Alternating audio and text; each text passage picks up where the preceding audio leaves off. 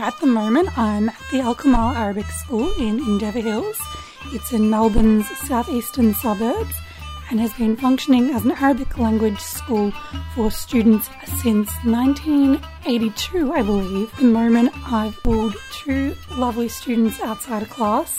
They're tucked away in the library, and we've snuck some manaish pastries from the canteen for our interview today. So I'll get the girls to introduce themselves. This is Giselle. My name is Giselle. أنا اسمي جيزيل. وأنا my name's Rochelle ونحن من Al Arabic School in Endeavour Hills and we're excited to speak to you today. And so we've decided to speak to you guys about our cultural experiences um, and why we keep on coming back to the Arabic school and our memories and that occur here. Rochelle and Giselle, I understand that you've been students here and learned the language for a long time. Rochelle, you've since graduated from the school as well and finished the VCE level, although you're in VCE still yourself. What are your earliest memories of the dancing here? Because you didn't just learn the language. Yeah, so coming here at Arabic school is more of like a cultural thing than a language thing. Like each teacher has their different stories, different environments, as like every teacher comes from a different place in the Middle East, and so you learn different cultures from like um, Palestine to Syrian, any culture really, and the main thing here is like the dancing. You learn folklore, uh, which just helps you enjoy Arabic school a bit more because it can be very hard at sometimes because Arabic is a hard language to learn and very you know dense. A lot of it's very different to english and it's one of the hardest languages in the world. Uh, so having that enjoyment of uh, like folklore helps to distract the learner and focus more about the culture than the actual. And giselle what's your earliest memory of arabic school for you? Because i understand you've been here since prep and now you're in year 11 my earliest memory is probably the end of year concerts that we do. We've always done um, just a range of plays and dances. Each year level sort of gets to construct their own performance, um, which is really good. I remember also like being dressed up in these really daggy old ancient costumes. Nobody used to like them, but it's really good now to be able to look back and have a laugh and kind of reminisce on that experience. Outside of the classroom, where have you where have you got the opportunity to perform some of your dances? Uh, so we've been invited by some really nice generous communities to perform at like Mother's Day events, galas, which is really nice, and it just helps keep the culture going, as they know that Arabic school has run for such a long time, and that every year there's different performances that we can do for them. Yeah, it's it's just really nice to like share the culture with everyone else. And it's even more exciting like at the end of each term they have like assemblies so they invite the public to see and so like you bring your English friends and they can like see the different culture and how we dance and they like find it really fascinating the steps that we do and how hard it is because it's much harder than it looks obviously. Definitely much harder than it looks. I mean it looks hard. It doesn't look easy. Yeah, a lot of jumping. Yeah, lots of jump. It's, it's a good exercise. Jumping for four minutes straight. yeah. Giselle, do you have a memorable performance? Um, I remember this really interesting one we did uh, maybe a couple years ago at a high school, and it was like not just an Arabic event. It was we did like a dancing concert and there were dancers from like Indian backgrounds and Southeast Asian backgrounds. That one was probably the most memorable for me just because it was like a blend of all these different cultures. So it was really, really nice to witness that and be a part of that celebration. My co host Maria has reached out to her Greek community. And so learning the traditional folklore dances of her culture was really important growing up as well. Do you know about any of the differences across those different dance styles? Like I know the Palestinians, um, the way like because every every like country, Arab country has like their different way of doing it. Like with the Syrians, they have it's like, but it's only like a slight difference with the steps. And just like for example, the Turkish, the Turkish dance is very similar to ours, but they're just like I think going around in circles. I'm not too sure, but um it's really nice. Like I've tried it before. It's actually very, very, very fun. And I'm like, I'm big fan of like the Turks. I love the culture. Um, Rochelle, we have we share a few favorite um, Turkish Turkeys. That's another episode to talk about. I think.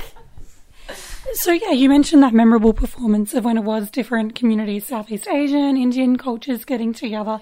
Are you observing the differences in their style, and are you having a go at them as well? I haven't attempted any as of yet, but it's really interesting just because there's a lot of similarities and also a lot of differences, um, especially between between the styles of the music and, like Rochelle said, the steps are basically the only kind of different thing about them. But even with that, there's still some similarities, so it's interesting to observe. But I haven't yet had a go at them yet. But I'm yeah, the The music. music is a big thing, yeah. Um, like some of the music is more upbeat, so it's more. That's why the steps change a bit. Um, but I think just if you come back to the basics, the music is kind of the same for all cultures, but just it's it's with every culture adding its own thing, doing something different to it. Like with us, the dirbaki is a big thing. Like just if you just compare the basic beat to how the the beat is with every other culture, it's different. Do you have a favourite Dubkit track? Maybe. I know there's like some really old ones that get Yeah. played a lot. Like the Fados ones are good. Yeah. Um, like old, old school, I think is the best Dabki. Um, like with old, old school, like Caracalla is the one that would do the Dapket for Fados. And I think if you go back to that old school, that's like what Dabki really is. Um, with the, the costumes for the girls were amazing. Like, long colors um the guys like the guys and girls would both dance. You would have a girls section a guys section. It was all jumping up high legs up high all in a straight line and you you would not see any mistakes. Like it was insane. Um but you could tell they really loved their job. And that helps like watching videos like that helps us the girls um come together more as a group because like it's they're big group. Like they're nice they're, they're, they're groups and you just see how well they work together. So that's quite inspiring for the girls. When we go back to traditional and older roots, I understand that part of your introduction into Dabki came from your parents, your respective parents um, were involved in Dabki before you were even born. Yeah, so that, that that's the big thing that played that that was like really helpful with my side of the family is that my parents when they were younger, when they were still in Lebanon, they actually were in a Dabki group, which the guy that actually taught them now has a Dabki group in the US. Which is quite cool, and it's actually still going, which is amazing. And his wife still makes the costumes, which is even better. But yeah, they, so they that's how they met, and they got married, and they traveled to Korea and represented Lebanon You literally owe your life to Dabki. yeah. Practically, yeah. They they honestly it was amazing. Like actually, um, you can even see it on YouTube. Like I saw it was an introduction when they were introducing Lebanon and my dad and with the swords. It's it's crazy. It's so cool. I have to say that. Yeah, you will. Oh, it's so funny. and like you know, back in those days, like how they dressed was quite differently, and it was really nice. My parents said it was such a nice. It was like their best time when they went to Korea. The best time ever. They loved it, and they're still friends with the same group of people. And they represented Lebanon on the Yeah. world stage. yeah, so they're on on the stage, and it was oh, they said they had a blast, and there were different countries from everywhere around the world, and so they, like just like in the Olympics, how you would have to go around with the Olympic torch, um, and each country would come in with their flag. It was the same thing, just like that. Um, so each country would come in, and they performed numerous times throughout the uh, throughout the whole week. Yeah, um, both here and in Lebanon, it's always been such like a big part of their childhood. They've definitely passed it on to me and my siblings, my cousins, all my family members. It's still such a massive part of our life and our connection to our culture. So yeah, that's how I probably even started learning it. Before learning it here, I learnt it from them, which is amazing. Great way to preserve culture and traditions. So, your parents were obviously partaking in that before you were even born, and you guys kind of carried it on. Why in 2019 do you think it's important for young people to learn these traditions, learn these dances? it's I think it's very important just to pass it on to like the next generation, obviously, um, and to get like to pass on to our kids. Um, most also like the Arab culture, Arabic culture as well, not just the dancing. Um, and also it's because like you you go to weddings and you go to different events, and there's a, there's always now Arabic music everywhere you go. So you don't want to be the one you know sitting down, not being able to learn how to do it, and so you want to have fun and enjoy it, and you want to have you want to be able to tell your kids these memories, so then they can then they can make their own memories and come back to Arabic school and learn Dabki, and you can teach them and I agree with Rochelle. Really important to just preserve the culture because, especially today, a lot of you see a lot of cultures being lost since no one's really interested in them. No one's partaking in the traditions anymore. So I really think we have a massive responsibility to keep that alive, especially when we're not in the home country. It's more important to not only keep it alive here, but also present it in a nice light to all the other cultures here as well. I think that's, uh, you touched on a really good point there. Like, it is harder sometimes to connect with our culture where we have been raised in Australia, not in the home homeland. Yeah. And if we don't have many opportunities to go back to the country, visit our roots, it's even harder still to, to bring that tradition here. When you're performing Dabki at a wedding, at a different community event, how does that feel when you're in there in costume, or maybe you're just um, in your normal party clothes and a Dabki song comes on? I don't know, it just brings you together with like everyone, and it's just, it's even you may not even talk to this person, but then you join with them in Dabki and you're just having fun.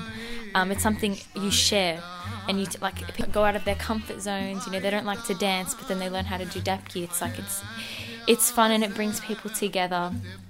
Um, and it keeps the culture alive. Yeah, it's just it's a nice it's a nice way to celebrate. It celebrates the culture really well, and it's something that I believe will continue in the future. It won't go away because it's it's too exciting. It's too fun.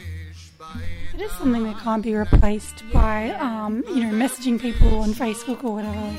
It's a it's a real human connection. Um, it is quite it's quite exciting getting everyone together like that. Rochelle, you mentioned um, that world stage that your parents competed on back in the day, and you also showed me some amazing clips on YouTube of Dabki competitions, celebrations that have gone worldwide, particularly in the USA. I haven't seen it on that scale in Australia. I'm wondering if it's just because um, compared to America, we don't have a population. But especially like we can speak about our Lebanese community, we do have a huge diaspora that is, you know, a lot of people, Lebanese people living in Lebanon, gone all around the world. So would you like to see the Dabki competitions come to that scale in Australia? Yeah, look, that would be pretty cool to be able to um, to get the to get a bigger Dabki culture, obviously here in Australia, because in America it's it's it's amazing. It's like there's college competitions, there's just like even multicultural competition, not just Dabki, and where everyone just brings different folklore from different um, you know countries, which is really nice. Uh, yeah, it's huge in America. It's not that huge here. Now I feel like um, we're not. It's not so much fit as anymore. It's more all the tabl, like the drum. Now the drummings are more more of a thing than the actual dancing now, um, which is a bit sad because like you know. Dancing's obviously came in first, and that's like the more olden style. But the tabl is just as good, obviously. But it's um, I don't know. So it's a bit different but it's still really nice. And I just wish that it was we had more dancing and more um, more movement here, which yeah we don't have as much anymore. And it's and I don't think I, I hope that it will happen, but it's it's very rare that it is as the older generation are now gone, like they're soon leaving. So it's it's pretty hard to have that. Um, but hopefully, you know, you never know what can happen. Inshallah. Inshallah, yeah, as well. Hopefully, we have more, more like you know, fitters and more, more opportunities to es- express our love for our culture, which would be nice. Great. Back to class. Giselle's gonna go back to class. No, I don't know why. I told him I was going to be here. Oh, is that Stefan Bangla? Yeah. I didn't know that was you. Mm. I won't oh, get you in trouble with the stairs of Allah. We're busted, guys. We got caught skipping class.